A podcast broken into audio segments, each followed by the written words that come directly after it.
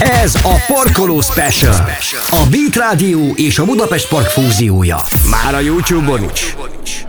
Tíz éves a Budapest Park, sziasztok, üdvözlünk mindenkit! Jelen pillanatban a Budapest Parkból itt vagyunk a tárgyalóban, vagy mondjuk azt backstage-ben, és fantasztikus gitárok és emberek vesznek Hát minket körül. ez. Hello mindenki. Ez a Beat Radio és a Budapest Park fúziója, a Parkoló Special, és aki követett minket, az tudhatta, hogy eddig egy stúdióban ültünk, de most ide jöttünk a helyszíre, mert hogy különös apropója van ennek a mai adásnak. Így van, egyrészt ez az évadzáró epizód, ezért is különleges, a helyszín miatt is különleges, meg hát vannak itt könyvek az asztalon, kérem tisztelettel, backstage, 10 éves a Budapest Park, igaz történetek a kulisszák mögül, megjelent a könyv, jaj, de vártuk, és végre itt van. November 3-a óta tényleg fantasztikus. Backstage itt a kezemben végre. Csodálatos képekkel, meg hát ö, Sajó, Sajó kolléga fantasztikus szövegeivel. És ebben a mai műsorban egy könyvlapozót tartunk, vagy hát amilyen gyönyörű ez a könyv, szerintem ilyen könyvsimogatót. Visszatekintés is lesz, jövőképek is, és nem csak mi beszélgetünk, mert hogy vannak fantasztikus vendégeink. Így, így. Itt van velünk, hadd mondjam mindentől azt, hogy a stúdióban, mert átépítettük a szobát szerintem. Gerendai Károly, a Budapest Park társ tulajdonosa. Sziasztok! És itt van velünk Pálfi Andris, a Budapest Park alapítója és vezérigazgatója. És Kelemen. Zsófi, a Budapest Park marketing igazgatója. Sziasztok! És Köszönjük, uh, hát műsorvezetőtársam Szabó István, Igen, ő pedig itt mellettem, ez a daliás úriember, szőke hajjal, ő pedig Rédl Ádám. és ebből a dicséretből is tudok tovább menni. Méghozzá a fun facts mert minden műsort ezzel nyitunk, ahogyan már megszokhattátok. És hát mi másból választanánk különleges hát tényeket, mint sem a Budapest Park könyvből. Sokat beszélgetünk arról, hogy kép vagy szövegcentrikusak vagyunk-e. Én azt hiszem, hogy át is adom a szót a szövegcentrikus barátomnak. Parkoló Special. Fun Facts. Így van, hamarosan elemezzük uh, vendégeinkkel is a könyvet, meglapozgatjuk ezerrel, de hát van nekünk egy-egy fanfektünk a könyv uh, alapján. Uh, én találtam benne egy tök jó idézetet uh, Bauxittól, a belga rapperétől, amin rögtön felnevettem. A kereszt anyám a Ferencvárosi önkormányzatnál dolgozik, és ő mesélte, hogy uh, már akkor feljelentették a parkot, hogy túl hangos, amikor még színpad se volt, csak konténerek. Hát ez uh, nagyon jó leírás egyfajta habitusra. És aztán még a plusz hangerő, ami idén bejött. De hát ugye már vannak a konténerek, amikről beszélgettünk, és ez egy fantasztikus akusztikai teret biztosított. Én pedig megálltam a képeknél, és Mit utána láttál? olvastam csak a szöveget. Az egyik nagy kedvencem tényleg Egy helikopter? a Velhelós show fotók, zseniális. Tehát az is jó, amikor Fluor Tomi szegény abban Ők a... mindig nagy sót hoznak. Igen, teknős béka a nyuszi sebességre állítható székben ül, de ez valami fantasztikus, amikor egy helikopter került a park fölé, és abból Azok szórták a mindenféléket. A labda az lehet, hogy már nem volt a közönségben, Aha. de mindenféle, hát gondolom környezetbarát dolgok. Potpuri, hogy hívják ezt? Az hullott az égből. De k- konfetti-szerűség, valami Konfettik, elindult ez a lefelé. helyes kifejezés. Na hát, és utána ugye a szöveget is hozzá kellett olvasni, és valami zseniális ez az alkotás. Úgyhogy beszélgessünk a vendégeinkkel, akik megérkeztek hozzánk ide, és hát alapvetően azt gondolom, hogy nekik is vannak kedvenceik, vágjunk bele. És most, most következik a rádiózás és a koncertszezon legizgalmasabb fúziója. Tedd fel a Beat, az ütős alternatíva VIP karszalagját, és lapozzuk fel együtt megjelenés előtt a Budapest Park 10 évét bemutató könyvét. Ez a Parkoló Special. A Beat Rádió és a Budapest Park bemutatja a Nagy Park könyv. Már a YouTube-on is. A mikrofonnál Rédl Ádám és Szabó István. Először egy játékkal készültünk nektek, egy kis aprósággal, ha már könyvlapozóról van szó. Arra szeretnénk kérni titeket, hogy mindannyian nyissátok ki valahol a könyvet, Igen, és először meséljetek- be, hogyha igen. nyitva van. Ez fontos.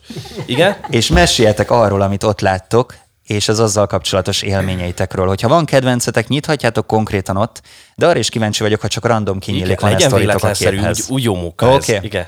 Zsófi? Nagyon izgulok, hogy hol fog kinyílni. Tisztára, mint az iskolai felelésnél, tudod, hogy ahol kinyílik a napló, az felel. Az nagyon érdekes, hogy ez tulajdonképpen a kedvenc részem, ahol kinyílt a könyv. Minő véletlen. Ugyanis egy, egy olyan válogatást láthatunk szuper, exkluzív backstage-ben készült fényképekből, Backstage ahol fotók. a zenészeink igazán ellazult állapotban láthatóak. És kutya? igen, Barbie kezében, Sobrocher Barbie kezében a kutyája látható. Purius Tibi és Papszavi illuminált állapotban vodkát fogyaszt. Ilyen nagyon ritkán történik itt a backstage-ben, úgy, úgy Néha tudom. előfordul, igen. Ez, ez, ez, egy, ez, egy, ez egy fantasztikus Mit ivott a kutya? Livius itt heverészik és, és énekelget, szóval érdemes. Ez egyébként a... Rögtön borotválkozás után. Ja, és borotválkozik is a másik oldalon, igen. Tehát ez, ezek nagyon privát fényképek, és, és nagyon izgalmasak. Pont volt nála ezek a borotva, tehát azt hozta magával, vagy, vagy ilyenetek is van a backstage-ben?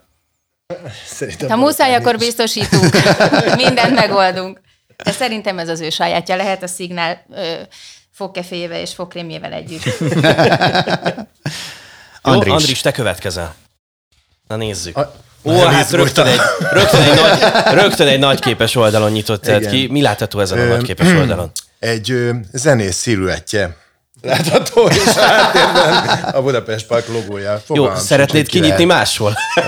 Nem, szerintem ez egy csodálatos fénykép, bemutatom. Itt van, és nem tudom, hogy, nem tudom, hogy ki szerepel rajta.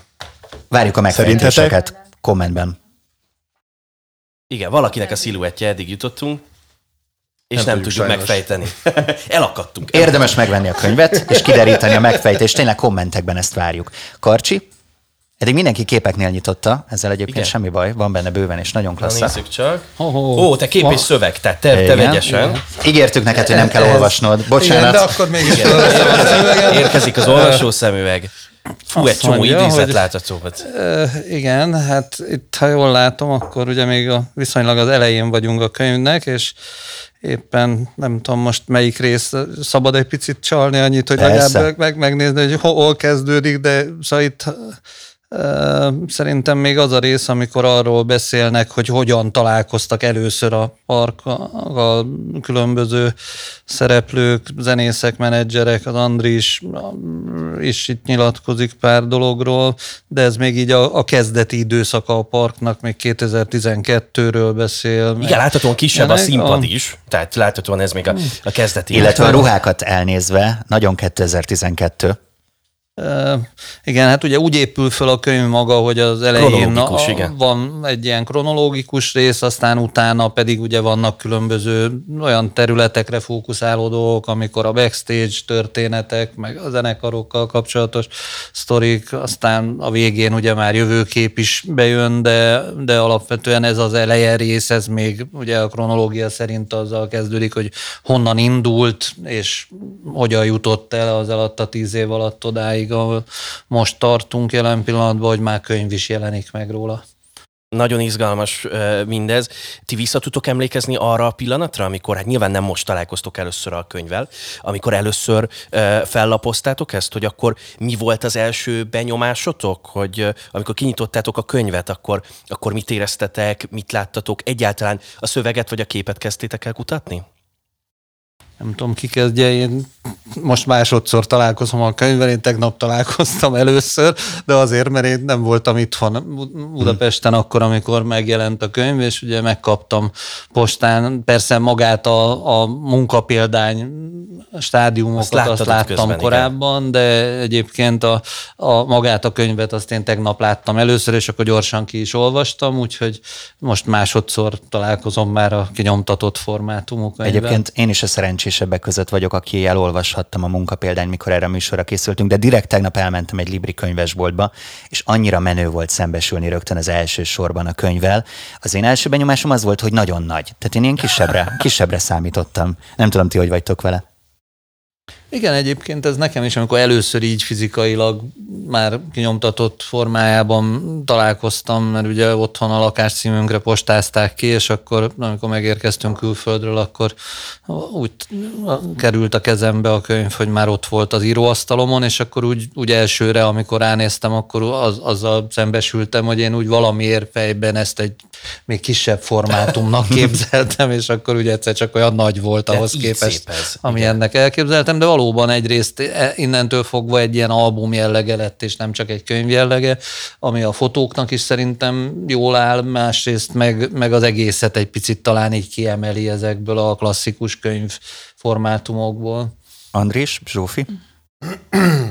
Hát én a, én a, a, a munkapéldám, mint az első nyers szöveget, mikor, mikor láttam, akkor, ö, akkor egyrészt tökre meglepett, hogy mennyi, mennyi újdonságot tudok meg a parkról, azáltal, hogy, hogy, hogy bár a, a, a legtöbb megszólalóval azért szoktam beszélgetni, de, de hogy, hogy, hogy mégse ebből az aspektusból, úgyhogy tök érdekes volt, és mikor a könyvet mm, a kezembe vettem, én azt ö, éreztem, hogy ez jól sikerült, hogy szépek lettek tényleg, a, tehát hogy azért izgultunk egy csomó minden miatt, hogy milyen papíron lesz, meg képminőségeket mennyire sikerül így egy szintre hozni, és szerintem tök menő.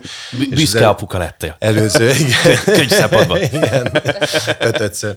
És a, a, az előző, a, a, a karcsi nyitásánál még azt szerintem egy fontos információ, hogy elvileg az első, első teltházról ö, van itt egy fotó a, a Punani zenekar, és mögötte a tömeg, úgyhogy ez egy fontos pillanat a park életében. Erről egyébként korábbi Ezzel győzködtetek, hogy már volt telt házas buli az első év után. Igen.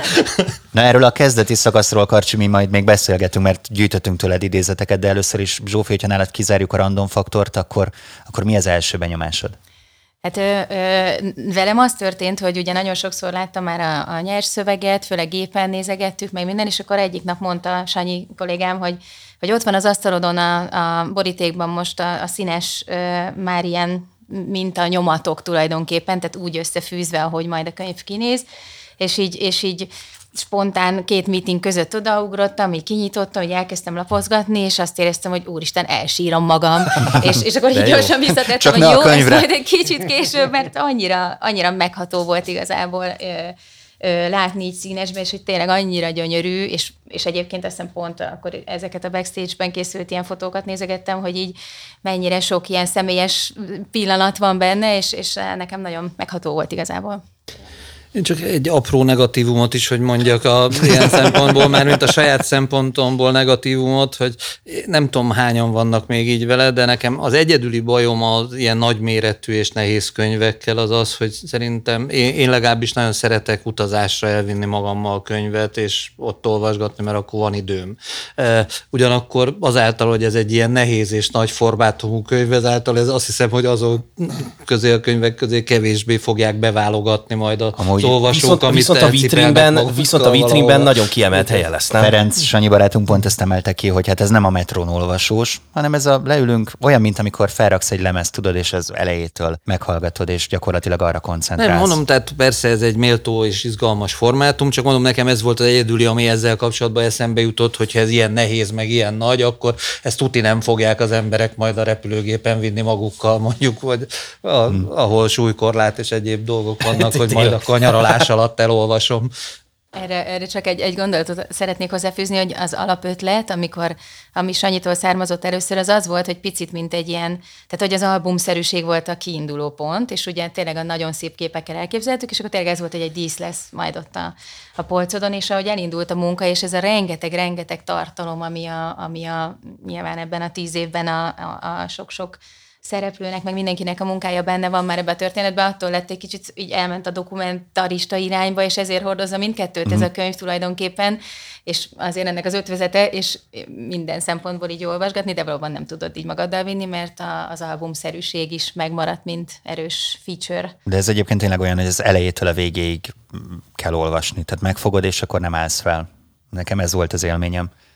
Én annyit fűznék meg hozzá, hogy a hosszú hétvége előtt kaptam kézbe, úgyhogy én magad. Tartalmas volt a hosszú hétvégén. Magammal vittem az első utazásra, és ott olvastam. De jó ez.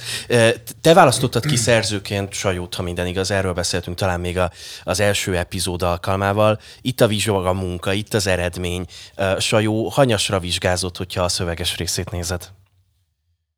Ö, ezt nem tudtam, hogy én, én választottam ki. Hát erős. Vagy...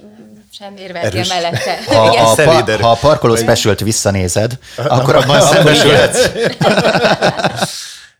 Szóval hát nekem nagyon tetszik, ugye igen, az, az első, első könyve, tehát hogy azért eddig újság, újságíróként volt látható, és, és, és ugye nagyon rövid ideje volt erre, a, erre a, a munkára, mert ugye itt a, a, a szöveg gondozás az utána még egy csomó idő, meg a, meg a nyomda, meg a kereskedelmi dolgok, szóval, hogy és pontosan nem tudom, de, de egy, egy, egy bő hónap volt szerintem mindennel együtt, ami, ami, ami alatt ezt a mm. 70 interjút elkészítette, tehát hogy ö, az is önmagában egy brutál kihívás lehetett, és szerintem, szerintem nagyon, nagyon érdekes lett, és szépen összerakta. Ezek amúgy megvannak hangban? Tehát lehet, hogy lesz egyszer egy backstage-backstage? Én nem hallottam egyik, egyik, egyik interjút se, de mindegyiket felvette, tehát biztos megvan, az, abban azért nem vagyok biztos, hogy, hogy ez alkalmas arra, hogy, hogy Legalábbis gyanús, hogy nem fejből próbáltam utána később aztán lejegyzetelni. Karcsi, veled kapcsolatban van egy érdekes megélésem, akikkel beszélgettem, és felmerült a te neved a Budapest Parkkal kapcsolatban, ők nem tudták, hogy a te neved kapcsolódik a Budapest Parkhoz. És tudom, hogy rengeteg mindenben benne vagy, sok vállalkozásod van. Ott van például a Kostesz étterem, a Budapest Áj, vagy a Lupató, de hogy a Budapest Park is közéjük tartozik, erről viszonylag kevesen és keveset tudnak. Ez szándékosan van? Így szeretsz a háttérből működni? Nem, hát a többi vállalkozásom jól mutatja, hogy azért ott nem vagyok a háttérben, hanem uh-huh. egyszerűen arról van szó, hogy én a Budapest Parkba tulajdonképpen egyrészt később szálltam be, ugye nem az indulástól voltam jelen, másrészt pedig e, már az első pillanatban azt tisztáztuk, hogy ha valamiben szükség van rám, akkor szóljanak, de alapvetően én úgy gondolom, hogy itt van egy jó csapat, egy működő koncepció, amiben az elején kellett még egy picit talán jobban arra odafigyelni, vagy abban mondani az, az embernek az ötleteit, hogy mit kéne egy picit máshogy, vagy mit lenne érdemes fejleszteni, de ahogy azt látom egy vállalkozásban, hogy az egy jól működő dolog, akkor onnantól én miért akarnék abban még minden áron e, belekotnyeleskedni, hiszen van épp elég más dolog, ahol szükség van rám. E, úgyhogy ez, ez mindig is az Andris projektje volt, mindig is ő építette itt a, a, a csapatot föl, és, és ő volt, aki itt egy ilyen, nem tudom, tyúkanyóként, vagy tyúkapóként, ezt, ezt az, az ügyet így, így a, a sajátjaként tényleg a hétköznapokban vitte a, a menedzsment oldalról, vagy a tulajdonosi oldalról, ezért úgy gondolom, hogy ez egy jó munkamegosztás volt köztünk. Azt meg nem szeretném, hogyha valamiben nekem nincs érdemi dolgom napi szinten, akkor mégis hozzám kötnék az emberek, hiszen ebben pont az a jó, hogy hát vannak olyan dolgok az én életemben, ahol ez máshogy van, mert szükség van ott a napi ügymenetben is a részvételemre, ott akkor ahhoz szívesen adom az arcom, meg állok bele a nyilvánosság előtt is. Itt meg nem éreztem azt, hmm. hogy erre szükség lenne, akkor meg miért én akarjam learatni az ezzel kapcsolatos babérokat. A mai, a mai műsor elején te, te vállaltad magadra a feladatot, és rögtön elkezdtél mesélni arról, hogy milyen izgalmas, ahogyan a kezdeti időktől felépül a könyv, és kronológikusan halad előre. Hogyha nektek választani, választani kéne, ugye fejezetekből áll a könyv, ezek a fejezetek egy-egy korszakot jeleznek, a, az indulástól az első öt év nehézségein keresztül a nagy, nagy robbanás pillanatáig. Melyik az a fejezet, ami számotokra legtöbbet jelenti, ahol a legkülönlegesebb sztorik voltak számotokra, vagy amik a leg, legfontosabbak voltak eddig? Visszalapozzuk a fejezetekhez, a tartalomjegyzékhez. Lapozzuk a könyvet. Na nézzük, vagy halljuk. De nyugodtan fejezet címtől akár függetlenül is lehet, lehet hogy megnevezhettek egy-egy fontos számotokra sokat jelentő időszakot, nekem, amelyik nekem a legboldogabb volt, vagy a, legkülönlegesebb. Nekem először a leg, legnehezebb jutott eszembe, a, a, ami az elején meg ugye ez a pandémiás időszak, uh-huh. és mivel a pandémia van közelebb hozzánk időben, ezért ugye ez, az, az, az, annak van így legjobban velünk a, az összes nehézsége meg a, meg a jó részei is, hogy, hogy hogyan sikerült ö, megoldani problémákat, de hagyd kint a valóságot szerintem, ami még, még, még szintén tök, tök izgalmas, ö, ahol ugye arról, arról beszélnek a, a, a megszólalók, hogy, hogy hogyan azonosul a helyszín ezzel a, ezzel a szlogennel. Karcsi Zsófi, számotokra mely fejezetek a legfontosabbak a Budapest Park eddigi tíz éves történetében? Mondod, vagy? Mondom. Hát nekem, nekem ö, ö, ugye személy szerint leginkább a minden kezdet nehéz, meg itt az elején ezek a, ezek a Hát ezek a régre való visszatekintések, mert ugye személyesen is érintett voltam, és ez egy nagyon-nagyon-nagyon komoly, meghatározó és elég nehéz időszak volt nekünk, úgyhogy igazából nekem az volt így nagyon jó így egyben látni, olvasni, hogy tényleg hogy indultunk el, úristen. Nekem az a kedvencem. Én egy picit azért vagyok ebből a szempontból más helyzetben, mert nyilván azáltal, hogy ugye én a legelejét még nem éltem meg csak külső szemlélődőként, nekem ott volt sok új információ, vagy sok érdekes információ az elején, ami emiatt egy picit számomra eh, izgalmasabbá tette az indulás időszakot és az ahhoz kapcsolódó első fejezeteket.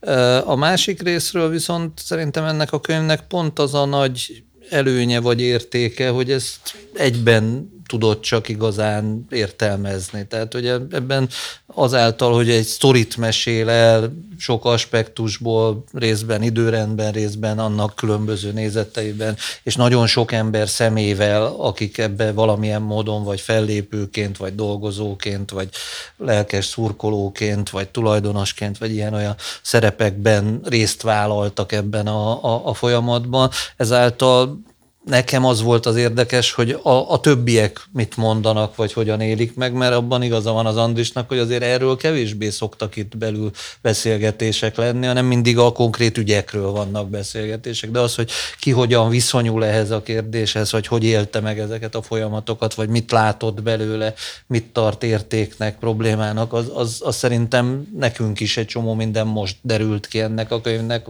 az interjúi kapcsán.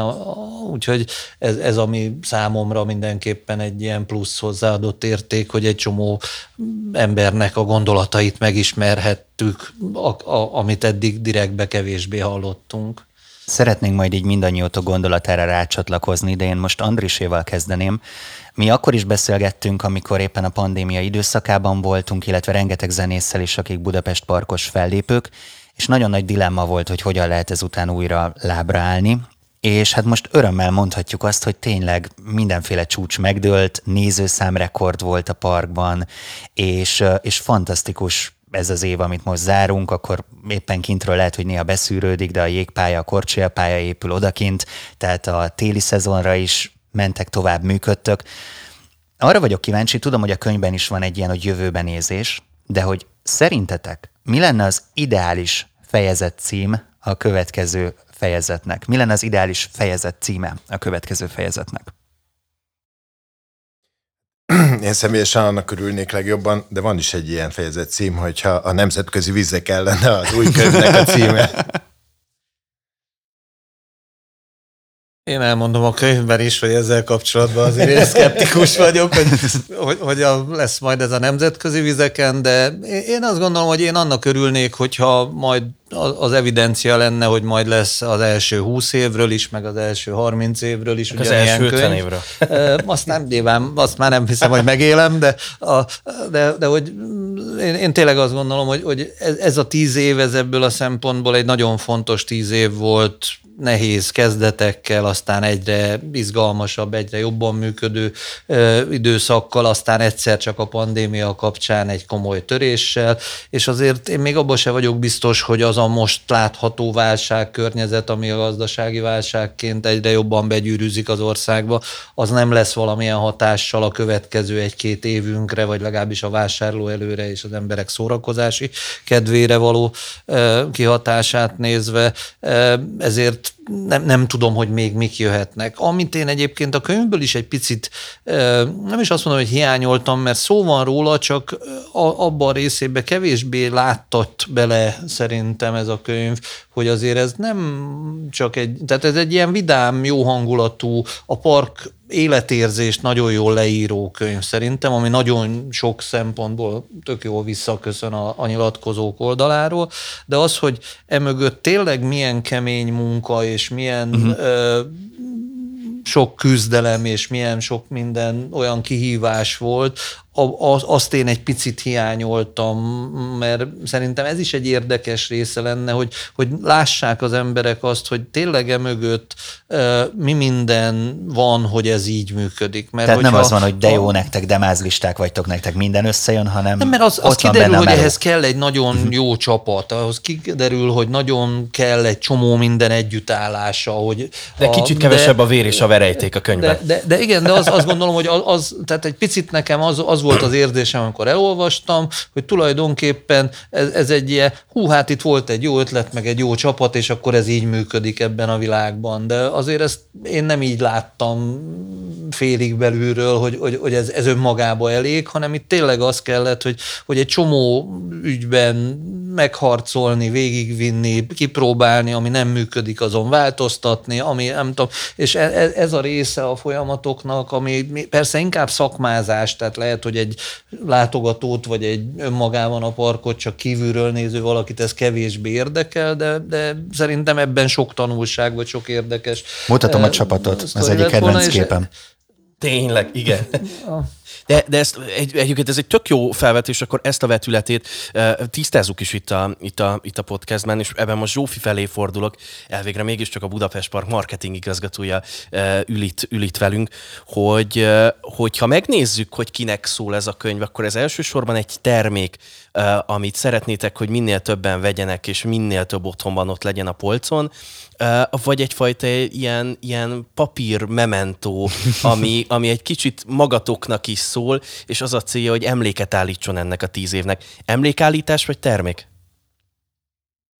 Vagy mind a kettő? Alapvetően szerintem úgy képzeljük el, hogy, hogy első körben azokat az embereket fogja megszólítani, akik, akik rendszeresen járnak hozzánk, és emlékeik kötődnek nekik személyesen a Budapest, a Budapest Parkhoz. A, most itt a közönségre gondolok alapvetően, igen, mert igen, nagyon sok visszajáró vendégünk van, és azt gondolom, hogy, hogy olyanok, akik ugye rengeteg ilyen üzenet hogy itt találkoztam a barátnőmmel, itt kértem meg a kezét, nem tudom, tehát hogy itt már ilyen történetek vannak, személyes történetek, és azoknak az embereknek, akiknek ebből a tíz évből van személyes emlékük, szerintem nagyon nagy élmény lesz ezt a könyvet lapozgatni, tehát elsősorban szerintem, ami lojális közönségünknek szól, vagy akik, akik járnak a parkba, vagy akiket mondjuk érdekli, hogy milyen lehet a park. Szerintem lesz egy ilyen vetület is, hogy olyan emberekkel is megismertetjük ezt a dolgot, akiknek eddig nem volt releváns. De, de az az igazság, hogy ahogy most nemrég megfogalmaztuk, egy picit végignézve a könyvet, ugye ez egy, ez egy ilyen hiánypótló dolog, mert egy ilyen kordokumentum, így fogalmaztunk, azt hiszem, hogy így a, ebben a tíz évben a, a leginkább magyar könnyűzenei életről is azért nagyon sokat elárul, és akkor szerintem, akit egyáltalán érdekel a zene, és aki egyáltalán szeretne többet megtudni, hogy ezekben az években hogyan alakult egy, egy zenekar élete, hogyan tudott fellépni, hogyan tudott közönséghez jutni, akkor az is nagyon sokat megtudhat ebből ilyen, akár ilyen szakmai szempontból is, vagy, vagy, vagy, vagy, vagy csak pusztán zenei érdeklődésből. Úgyhogy, úgyhogy igazából szerintem ez egy elég tág Egyébként szerintem ezek az emlékoszlopok nagyon jók, meg nagyon fontosak így az életünkben, és nem csak azért, hogy így megálljunk, és akkor ennyit csináltunk, és hátradőjünk, hanem, hanem jó ezekre visszaemlékezni, amikor újra nehézség jön, vagy újra olyan helyzet jön, amit át kell élni, vagy újra csúcsok jönnek, hogy volt, volt már így is, és ezek, ezek tök jól felmutatható dolgok. Csak egy backstage story így eszembe jutott, nem tudom mennyire árulok el vele kulisszatitkot, de a zenészek közül, akiket itt említettél. Bércesi Robi, mire megkapta a tisztelet példányát, már megvásárolta a könyvet. Tehát, hogy ilyen szintű szeretet van a zenészekben, irányotokban, meg ennyire fontos nekik. Um, hát, Nagyon igyekeztünk, igen. hogy rögtön küldjük azonnal. Hamar megkapta, de ő előrendelt, ja, ő, ő profi volt. No de, Hát arra gondoltunk, hogy ne csak így randomissük föl, és már mondtuk, hogy mi elolvastuk előre a könyvet, ezért hoztunk egy-két olyan idézetet meg gondolatot tőletek másoktól, amiről vagy amikről szeretnénk így beszélgetni. És ígértem, hogy több mindenkihez visszacsatolunk, Zsófi, veled kezdeném.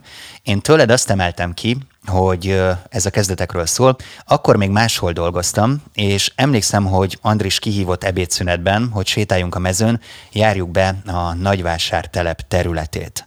Ezt az élményt egy kicsit légy szíves elevenist fel, és érdekel, hogy kaptál-e legalább egy szendvicset az Andristól, hogy, hogy az ebédszünetet teljesüljön.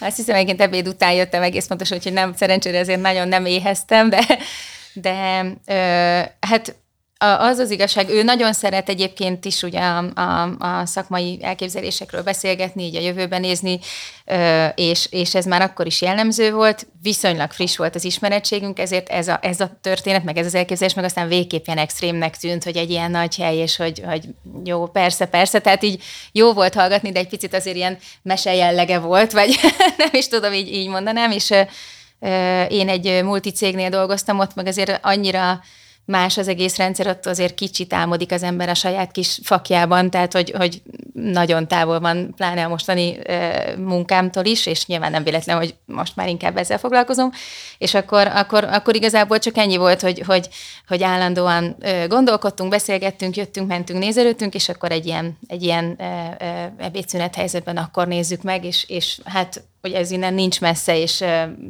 nagy gazban kell egyalogolni. Ennyi az van egy, van egy kép valahol a könyv elejében, az első kapavágás, valami ilyesmi címe van, ahol láthatóak vagytok többen ott az akkori területen, vagy hát itt, ezen a területen, csak még nagyon másképp néz ki.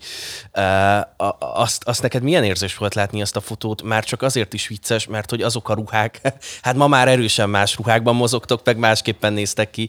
Az egy nagyon munkás kép. Neked mi jutott eszedbe, amikor láttad ezt a képet? Mm, hogy megkeresem azt az ingemet mindenképpen, mert nagyon tetszik. Megvan még? Biztosan. Hoztunk egy Sajó idézetet is, hát tőle lehet a legtöbbet idézni talán a könyv alapján, mert hát nyilván vannak saját összekötő szövegei. Az egyik ilyenben azt állítja és azt mondja, olyan szintű általános szeretet övezi a Budapest parkot, ami ebben az országban elég ritka. Ennél a mondatnál álljunk meg egy pillanatra, mert hogy emlékszünk a, nem tudom, mondjuk a 90-es évek vagy a 2000-es évek szórakozó helyeire, amikor gyakran egy hely inkább volt hírhet, mint mondjuk híres, hogyan lehetett egy ilyen kifejezetten pozitív brandet felépíteni a Budapest Park köré, hogy tényleg az van, hogy erről a helyről nagyjából mindenkinek van egy pozitív asszociációja? Ki, hozzám szól a kérdés, vagy bármelyik felszól? Nyugod, nyugodtan szóljatok hozzá. Hát én akkor csak egy rövidet mondanék. Egyrészt, egyrészt a, a, hogy mitől szeretett ez a márka, arról lehet, hogy Zsófi, Zsófi beszél, inkább nekem az jutott eszembe a 90-es évek kapcsán, hogy, hogy ott azért a, a hírhetség az általában a, a, a biztonsági személyzet ágáról jött, tehát mm. hogy ebbe, ebbe szerintem sokat köszönhetünk annak, hogy, hogy, hogy az inkább tök jól tudunk együttműködni, és, és nagyon, nagyon figyelnek az észrevételénkre, meg arra, hogy, hogy a vendégekre vigyázni kell, és nem mást kell velük csinálni. Akkor a, a mit te szereted Nézzük márka szempontból, igen. Márka szempontból ö, a, egyrészt itt minden évben szezon után értékeljük az évet, és akkor így, így egy kicsit így újra gondoljuk. Ez egy tök jó pillanat arra, hogy így zanzásítsuk, hogy mi volt eddig, és a, és, és, a, és a tervezést is így kezdjük meg. És, és minden évben valami más ilyen fontos üzenet jutott eszünkbe, és emlékszem, hogy volt egy ilyen pillanat, amikor, amikor pont ezt az értékelő prezit készítettem, és egy ilyen hagyma, hagyma képét raktam be, hogy hogy a park egy csomó rétegből áll, ilyen srekkesen, Ez a srek után a srek után, igen. Vagy annak közelében? Igen, és ez, ez volt az egy, amikor így megfogalmaztuk azt, hogy egy konkretizálódott, hogy ugye, hogy van egy zenei helyszínünk, rendben, de hogy ezen felül olyan sok réteg van pluszban, ami alkotja a park megítélését, meg ami az egésznek így a, a küldetése tulajdonképpen, és, és nem csak pusztán az a kor tevékenység, amivel foglalkozunk, és igazából ez elég meghatározó azóta is, tehát azért aki jobban ismeri a parkot, tudja, hogy nagyon sok minden plusz réteggel igyekszünk értékteremtő tevékenységekkel még, még így hozzájárulni, Igen. hogy jobb legyen a világ, és én azt gondolom, hogy ez például nagyon alapvető fontosságú abban, hogy egy ilyen, egy ilyen szerethető márkát tudtunk létrehozni. Az egyik ez a tevékenység, hogy, hogy, hogy alkotunk sokszor,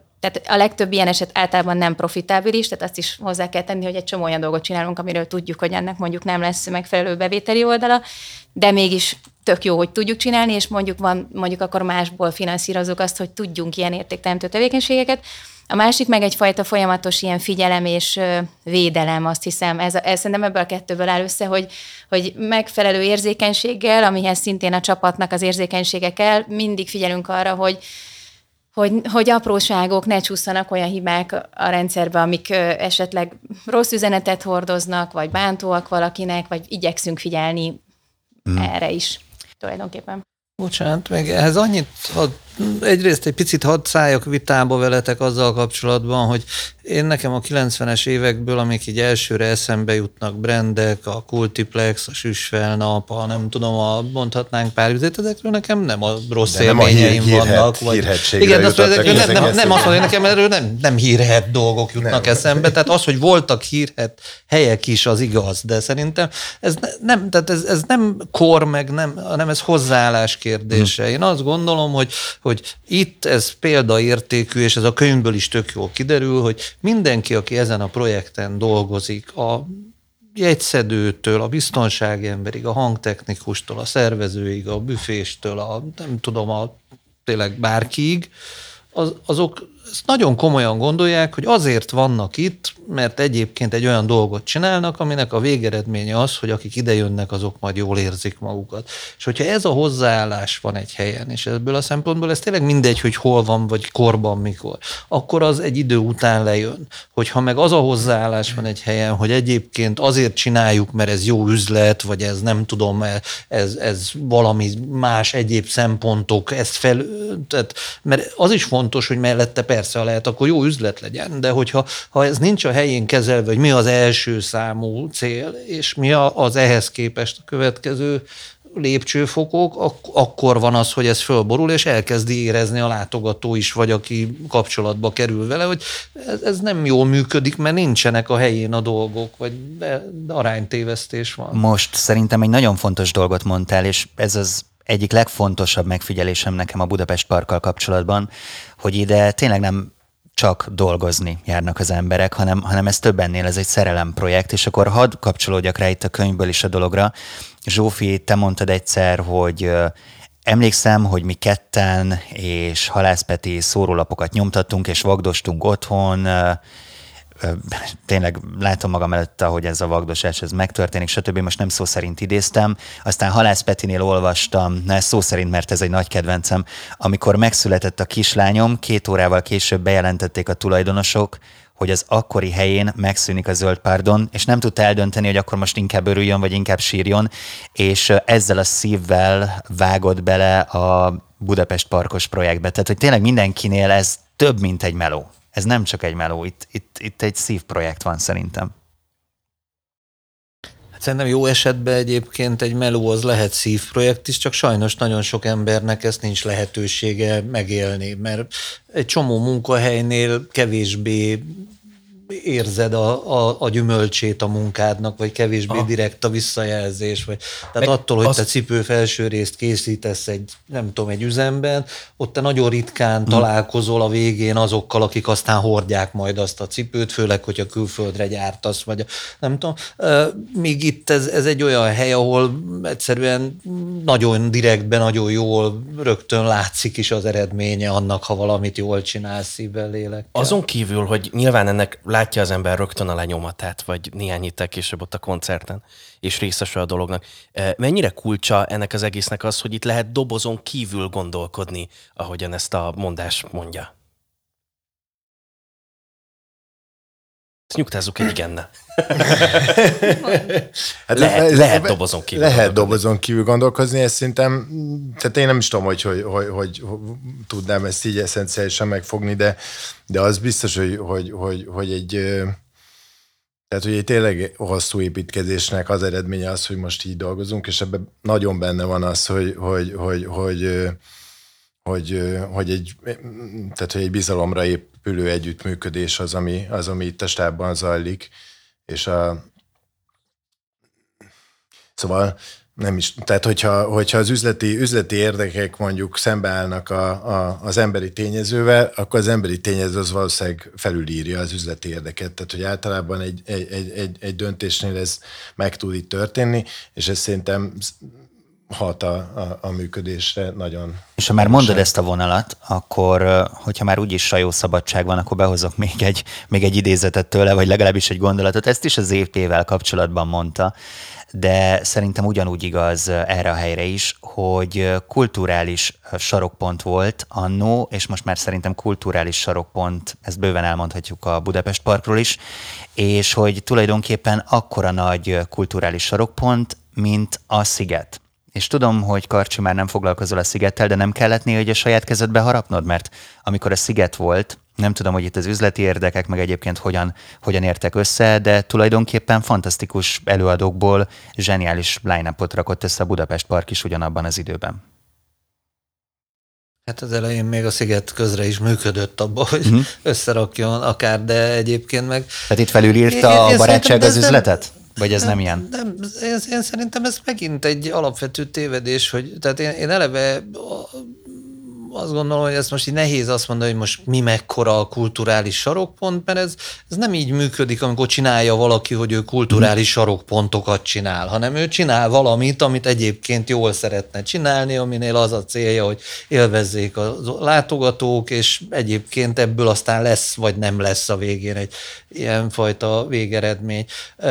Az, hogy mi az az alapvető attitűd, amivel közelítünk. Ez, ezt az előbb az Andris nagyon jól fogalmazta meg, hogy én ezt a Szigetnél is próbáltam mindig elvárni a kollégáimtól, és ösztönözni őket ebbe az irányba, és itt a Budapest Partnál is szerintem ez egy alapvető kérdés, hogy ha úgy vetődik föl egy kérdés, hogy mi a fontosabb, az, hogy egyébként valaminél a, a, az üzleti szempontok, amik nem mindig vannak szinkronban a, azzal, hogy, hogy a, a végén a, az emberek hogyan érzik magukat, abban most mi legyen a döntés, hogyha ez nem egy kényszerpálya, mert nyilván van olyan helyzet, ahol ugye a, a létatét, vagy hogy mondjam, amikor már nem tudod azt mondani, hogy nem számítanak az üzleti szempontok, de addig, amíg egyébként úgy tesszük magunknak a kérdést, hogy mi sérüljön egy döntés kapcsán inkább a közönség vagy az üzlet, ott hogyha azt a döntést tudod hozni, hogy a, a, az üzlet tehát sorolod hátrébb, és nem a közönség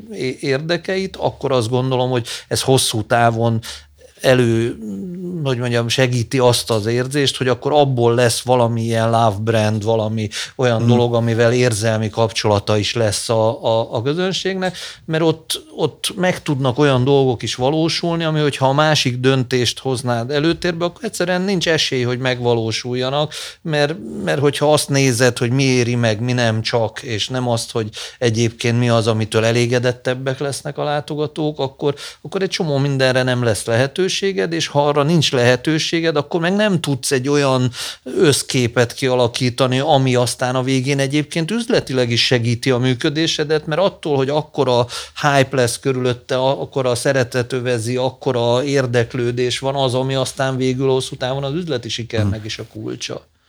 Nézzük meg ennek a további növekedési potenciáljait. Ki, kiszedtünk egy idézetet a könyvből, kiírtunk egyet, megint csak tőled, amiben azt mondod, idézem, a park nagyjából elérte a határait, de persze még valamilyen szinten lehet optimalizálni. Még 10-20 kal növekedhet a közönségszám, vagy a, a programnapok száma, de az elmúlt években tapasztalt progresszív, évente duplázódó növekedési szakasznak már vége. Ezt mondja a hosszú, hosszú idézet. Hogyha most a jövőbe tekintünk és levonjuk mondjuk azt, hogy van egy Európába érkező pénzügyi vagy gazdasági válság, ami akár fokozódhat is, hova tud ez még tovább növekedni? Hát nagyjából idézted, én azt mondtam, hogy szerintem még 10-20 százalékot tud növekedni. Nyilván, hogyha tudunk abban érdemben tovább lépni, hogy a park az önmagában egy brandé váljon, és egy know-how váljon, amit egyébként akár a világ más pontjain is meg lehet valósítani, akkor persze még elképesztő növekedési potenciál van benne, de hogyha konkrétan erről a fizikai helyről beszélünk, és ennek a befogadó képességéről, a program napjai számáról itt, akkor itt már csak akkor lehet nagyságrend nagyságrendi növekedésben gondolkodni, hogyha tényleg jelentősen növelni lehetne a működés időtartamát, és azt mondani, hogy egyébként télen is mondjuk folyamatosan koncertek vagy egyéb ah, rendezvények ah, vannak, a... aminek azért vannak fizikai korlátai, hiszen a, a befogadó képesség az adott. Tehát, hogyha valaki kiszámolja, hogy mondjuk 80 program napon, napi 10 ezer emberrel 800 ezer látogató fér be ide, akkor innentől fogva, hogyha mi azt mondjuk, hogy 600 ezer körüli látogató van, akkor lehet tudni, hogy akkor mennyi még a maximum, ami elérhető látogatószám. Akkor vessük el a közönség felé építhető galériát. Úgyhogy Most mondom, lehet persze ötletelni mindenféle extrém dolgokon, de hogy, hogy itt már tényleg nem az a kérdés, hogy lehet-e még duplájára növelni a látogatottságot, vagy a bevételeket, vagy a nem tudom. Itt az a kérdés, hogy azt az X napot hogyan lehet a legjobb programokkal, legizgalmasabb dolgokkal megtölteni, illetve hogyan lehet még mellé, hogyha már a Zsófinak a hagyma hasonlatánál tartunk, akkor még olyan héjakat még találni, vagy olyan plusz rétegeket, amivel azt tudjuk mondani, hogy, hogy még valami új műfaj is behozható, még valami újabb izgalom kitalálható, amitől még színesebb, még izgalmasabb lesz a kínálat. Andris, te ö, még itt a beszélgetés korábbi fázisában, szakaszában a nemzetközi vizeken kifejezést említetted ö, meg a, meg a könyvből. Mit jelentett a jövőben ez a nemzetközi vizeken dolog? Meséld el a hallgatóknak. Hát sok mindent jelenthet, de ami, amire konkrétan gondolok, az az, hogy, hogy, hogy, hogy egy olyan, olyan modell jött létre, Ami, ami vihető tovább? Ami, ami, ami szerintem vihető, és szerintem, hogyha, hogyha, hogyha itthon tud működni úgy, hogy, hogy a koncertjárási szokások azok mondjuk így ez társadalmi szinten messze nem a legerősebbek, meg nem, nem olyan nagy a vásárlóerő, akkor ennél jobb körülmények között én azt feltételezem, hogy, hogy tudna működni, és nem nagyon van ilyen típusú hely máshol. Emellett nyilván nagy mindjárt Karsi elmond egy csomó ellenérvet. szóval Gondoljátok, vannak... belemehetünk ezt egy párszor, volt, volt ilyen beszélgetésünk az elmúlt időszakban is, de nem, én most nem, nem szeretnék most egy ilyen szakmai érvelgetős beszélgetésbe belemenni, hogy miért vitatkozom az Andrisnak ezzel a meglátásával, mert én is nagyon hiszem, hogy tök jó lenne, ha lehetne egyébként ezt valamilyen módon nemzetközileg is ezt, ezt az egész tudást alkalmazni.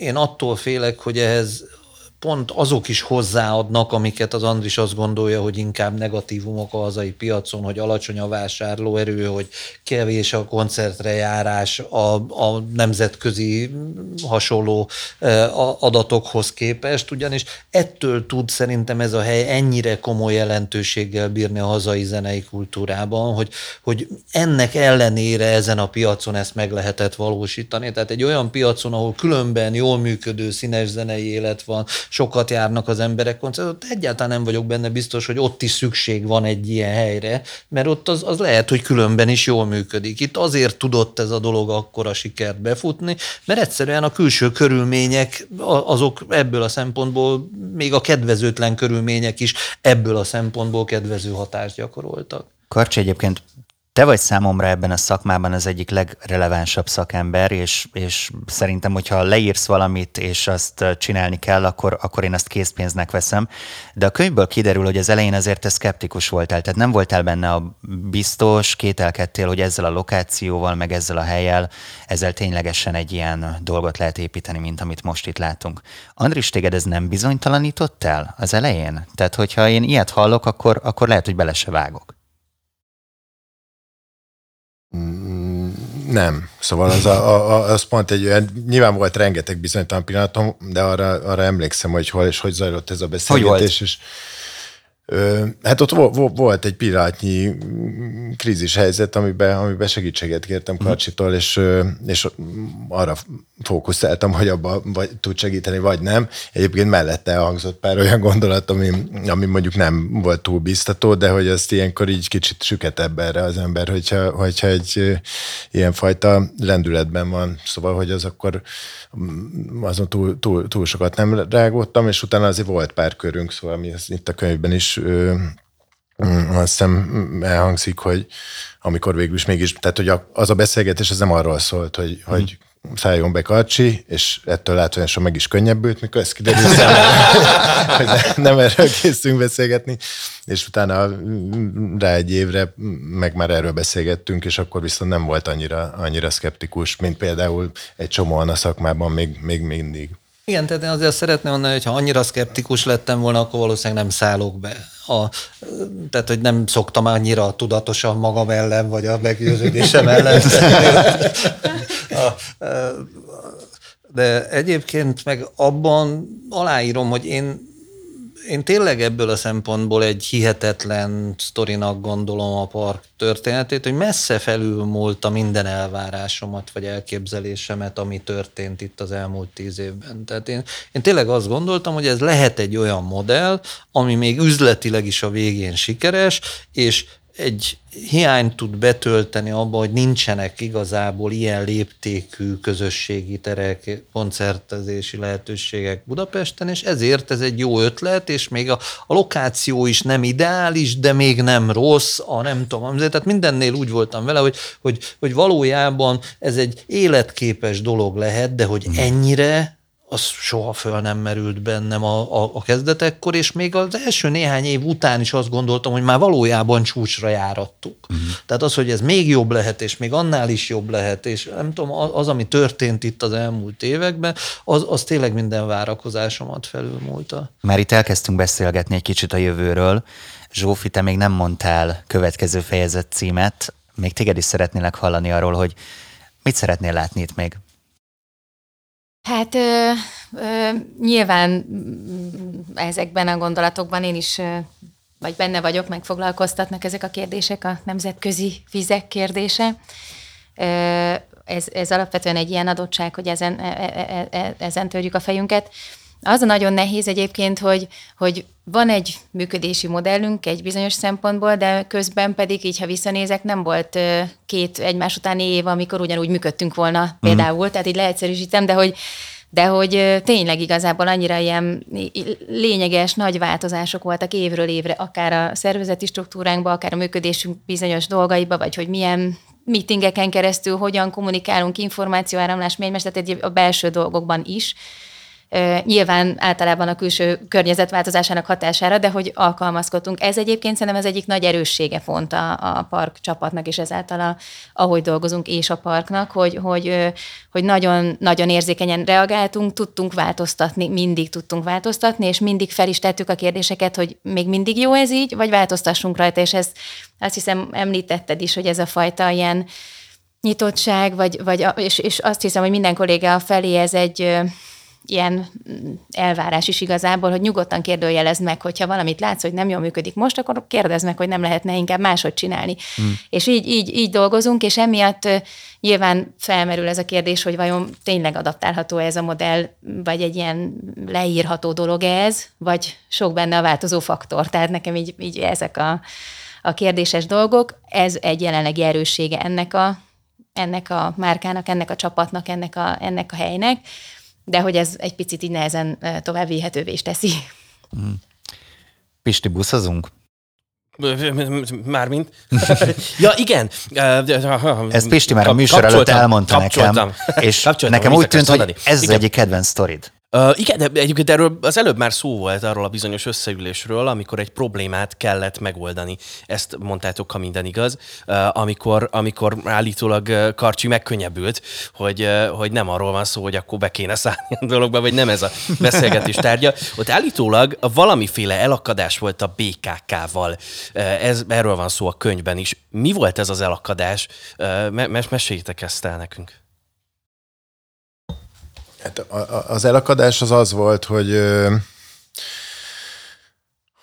hogy elméletben tudtunk volna már szerződni erre a területre a, a fővárossal, aki Aha. a tulajdonosa a területnek, és, és hát ugye ilyenkor van egy csomó belső folyamat az önkormányzaton belül, meg a saját mindenféle osztályaik, meg, meg nem tudom, belső szakhatóságok mindenki megvizsgálja, hogy, hogy, hogy szerinte lehet -e, és a BKK is egy ilyen elem volt Aha. ebben a folyamatban, és ő eléggé az utolsó pillanatban, tehát ha jól emlékszem, ott már volt valami bizottsági ülés, amikor, amikor, amikor, amikor előállt azzal, hogy hogy azért itt egy P plusz parkoló kell, hogy legyen, ami, amit ugye mi is tudtunk, de az azt hiszem, hogy több mint húsz éve szerepel a szabályozási tervben, hogy, hogy, hogy itt, itt, itt majd egyszer vagy itt, vagy a terület túloldán, vagy valahol ezen a részen kell egy P pluszer parkoló, és ami mm, igényű, vagy a mi kérelmünk az az volt, hogy, hogy első körbe két évre kipróbáljuk, vagy szeretnénk kibérelni, és kipróbáljuk, hogy működik-e itt, és két éven belül úgyse lesz itt P pluszer parkoló, lehet, hogy később sem, mert ugye ez a dugódíjhoz kapcsolódik, meg ugye mm. a város rengeteg pontján vannak ilyen kijelölt pontok, tehát ez nem egy ilyen kivételes helyzet, hanem van még ezen kívül, nem tudom, száz ilyen kijelölt terület, ami évtizedek óta van, és ezt szerettük volna BKK-nál valakinek bemutatni ezt az egész koncepciót, hogy ezért ez, ez egy életképes dolog is lehet akár, és ez a terület itt a fotókon egyébként látszik, hogy körülbelül hogy nézett ki. Egy ilyen bontási Igen. terület volt, tehát nem egy, nem egy gyönyörűen vir- nem virágzó. Egy parkoló volt. Park, és nem is parkoló. Ö, tehát, hogy lehet, hogy ennél, ennél, ennél jobb funkciót lehet addig adni, amíg, amíg egyszer csak egy év múlva, vagy tíz év múlva, vagy száz év múlva egy P plusz R parkoló lesz, vagy esetleg majd alattunk lesz, vagy nem itt lesz, hanem egy másik területen.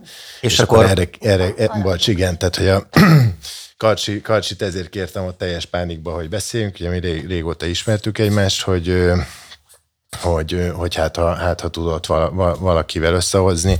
Igen, aki... ez hozzátartozik azért, bocsánat, ez a történethez, hogy nekünk meg pont előtte nem sokkal volt az, hogy a Sziget kapcsán a BKK-val volt egy nagyobb körünk, egy ilyen nagyobb együttműködés, aminél ugye az lett, hogy a Szigethez kapcsolódó szolgáltatásoknak egy része buszjegytől a nem tudom, a hajójáratig, a mindenféle ilyenek ennek kapcsán, ott velük sikerült megállapodnunk egy ilyen nagyobb együttműködésről, és akkor ez volt szerintem az, ami miatt egyáltalán én eszébe jutottam az Andrisnak, mert hogy különben azért a BKK-val Igen, ez egy fontos dolog. Bárkinek, bárkinek dolga van a BKK-val, akkor ne karcsit keresse. Egyébként várom kommentekben azokat a BKK munkatársakat, akik megtalálják magukat itt a posztereken, meg a képeken. Biztos, hogy ők is sokan vannak. Nekem még egy asszociációm van, amit nem szeretnék kiadni, és ez ezekből a képekből is nagyon jól lejön. Karcsi, beszéltél is róla a könyvben. Hogy, hogy tulajdonképpen igen, olyan az egész, Azaz. mintha egész nyáron egy fesztivál lenne. És nem is feltétlen csak tőled, de kíváncsi vagyok így mindannyiótoktól, hogy miket tanult el Karcsitól, vagy ettől a fesztivál hangulattól, vagy ból a Budapest Park?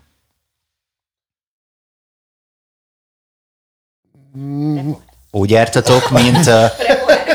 Úgy értetok, mint ahogy Sipos Peti mondta egy Paplászló arénás, sportarénás koncertje előtt, hogy mindenki a koncertet nézte, amikor elment egy külföldi sztár előadó fellépésére, de ő nem a színpad felé nézett, hanem hátra, meg oldalra, hogy mit hogyan fog tudni a saját koncertjén majd megoldani, és mindenki hülyének néztetett, akkor ti is mentetek, és akkor így nézelődtetek a fesztiválon, hogy mit lehetne használni? Ö, hát ez, e, e, ez azért egy picit ennél összetettebb, tehát nyilván mindannyian, akik itt dolgozunk, figyeljük a, a a világot, hogy, hogy, hogy mi hol történik. Az a koncepció, hogy, hogy, hogy ez egy fesztiválos helyszín legyen, ami egész nyáron működik, és, és itt van a városban egy jól elérhető helyen, az, az az elejétől meg volt, hogy ebbe hogy, hogy, hogy emelkedtek át így az idők során különböző elemek, az abban most így nehéz lenne fontossági sorrend, vagy nem tudom, hogy mi, mi, mit emeljek ki, nyilván a, a helyszíni installációk is, vagy mondjuk, ami például mindenképpen Kar- Karcsival egy ilyen jó, sok évig tartó vitánk volt, hogy merjük-e itt bevezetni a, a mm, fesztiválkártyát. Ugye a készpénzmentesség egy tök, tök fontos dolog, és tök sokat segít, de, de az például egy olyan dolog volt, ami fesztiválokon már évek óta jól működött, itt meg még mindig nem mertük meglépni, mert, mert, mert hogy pont. Azon lamentáltunk állandóan, hogy, hogy akkor itt, tehát egy fesztiválra oda megy valaki mondjuk több napra, feltölti a kertjét, az kényelmes. Hogyha ide másfél órára vagy két órára jön, és amiatt még sorba kell állni oda-vissza, ugye akkoriban még nem ilyen, ilyen szintű bankkártya vagy ilyen terjedés volt, mint most, tehát mindenképp kellett volna fesztiválkártya, az egy bizonytalanság volt nem tudom, miért kezdtem bele ilyen részletekbe, de hogy ez jutott most ilyen, tehát hogy mondjuk a Karcs és a park között ilyen fesztivál tapasztalatok, azok nyilván egy csomószor megjelentek, és tök, tök, tök jó volt, hogy érdemben tudtunk ezekről Persze, tehát beszélgetni. Az fontos látni, hogy itt a, tehát ebben van egy, szerintem egy ilyen tök természetes, organikus gondolkodás, hiszen egyrészt a Nyilván a park szerintem nagyjából minden munkatársa valamilyen szinten jár fesztiválokra is, nem csak a Szigetre, hanem úgy egyáltalán a szigetes kollégák is jártak rendszeresen a parkba, volt akár több ponton együttműködés is, vagy átfedés is kollégák között, hiszen többen is vannak, akik most itt dolgoznak, és valamikor a Szigetnél dolgoztak, olyan is van talán, ami fordítva van, hogy a parktól. Tehát, hogy ez, ez egy ilyen normális együttélés, amiben folyamatosan zajlik egyfajta közös gondolkodás, vagy tapasztalatcsere. Tehát ahogyan mint az elején a szigetes installációk egy részét idehoztuk át a parkba, mert még nem volt arra önálló költségvetése a parknak, hogy saját ilyen típusú installációkat oh, hogy volt rendeljünk, ilyen? vagy a nem tudom meg, ahogyan a, tehát hogy azt gondolom, hogy ez egy ilyen normális együttélés volt, és, és közös gondolkodás egy csomó mindenben, ahol nem csak az én személyem volt, ami összekötötte ebből a szempontból a két dolgot, hanem az a hasonló attitűd, meg az a fajta szakmaiság, ami egyébként szerintem a, a, ez egy kicsi ország, egy kicsi szakma, ahol a hasonlóképpen gondolkodó emberek azok nagyjából előbb-utóbb összetalálkoznak, és, és, és beszélnek egymással, és, és hatással vannak egymásra a gondolataikban, mint ahogy hogy látjátok, hogy a, a könyvből az például nekem egy nagyon fölemelő, meg nagyon erős rész, amikor ugye a zenészek mondják el az, hogy nekik mennyire fontos az, az, hogy van park, és mennyit adott számukra lehetőségen, és ott többen azzal példálóznak, hogy hát a kezdetekkor még a Sziget is volt egy ilyen dolog, de aztán a, egyrészt a nagyon nagy nemzetközi látogató aránya miatt, másrészt meg a, amiatt, mert hogy egyszerűen az a fajta fejlődési irány, amerre ott mentünk el, az egyre kevésbé volt már az, a magyar zenekarokról szóló sztori, és, és ezáltal nem ők lettek a, a, azok, akik a, a főszereplők maradtak, vagy főszereplők szereplőké váltak, és akkor jött közbe egy másik dolog, ahol viszont megérezhették azt, hogy ők ugyanúgy meg vannak becsülve, sőt, róluk szól minden, és ők itt azok a sztárok, akik máshol, más helyzetben a világsztárok szoktak lenni, hogy itt úgy érezhetik magukat, akkora közönséggel, olyan körülményekkel, olyan hangtechnikával, olyan egyéb dolgokkal, a, a, amiről úgy eddig csak álmodoztak, hogy de jó azoknak, akik egyébként ilyen helyeken, mm. ilyen lehetőségek mellett léphetnek fel. És ez, ez szerintem tök fontos, hogy vannak ilyen dolgok, ahol, ahol ez így működik, és mindenkinek hasonló az érdeke, nincsenek benne ellenérdekelt felek. Azt hiszem, hogy még órákig képesek lennénk beszélgetni, és tényleg most itt az történt, hogy felütöttük mindannyian a könyvet, meséltünk saját élményeket, saját sztorikat, és egy kicsit így falatozgattunk az egészből, de szerintem érdemes ezt a könyvet minden nézőnek, hallgatónknak megnézni, elolvasni, beszerezni, hogy mindenki megtalálja benne a saját falatokat, mert tényleg még rengeteg backstage információs sztori van. Pisti, te utána is néztél, nem, hogy hol, hol érdemes ezt megvenni?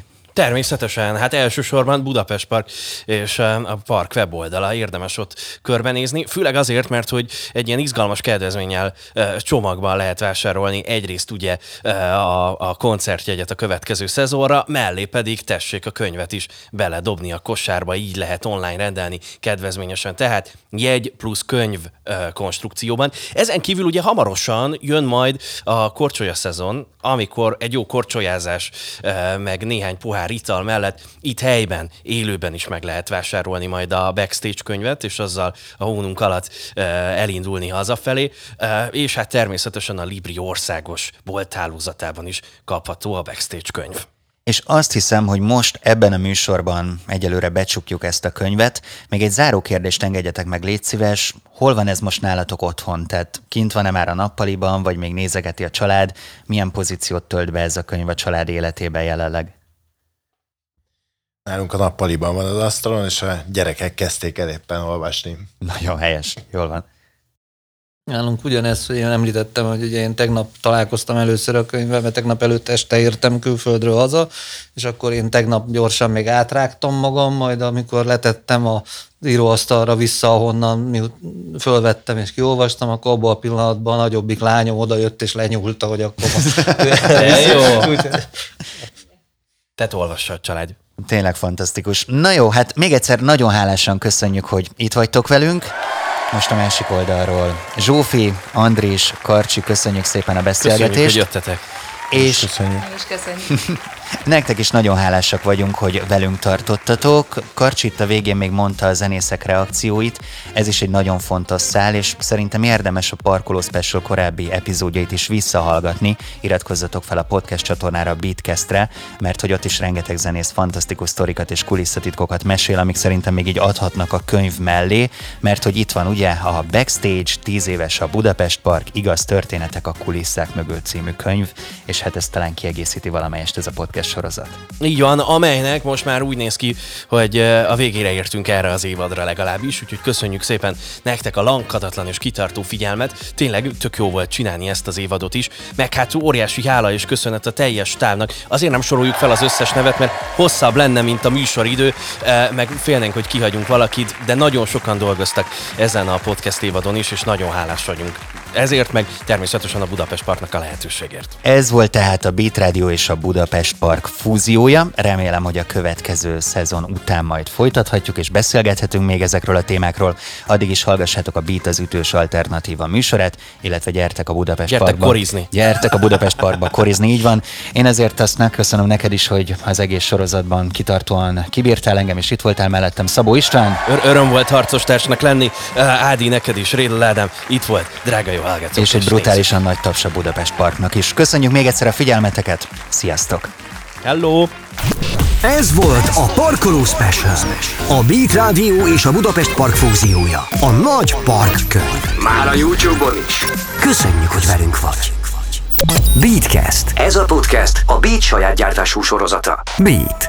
Az ütős alternatíva.